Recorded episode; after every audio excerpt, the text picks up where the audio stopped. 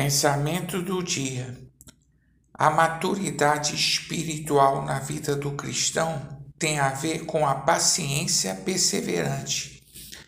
Deus permite provas para que o crente cresça e persevere nele.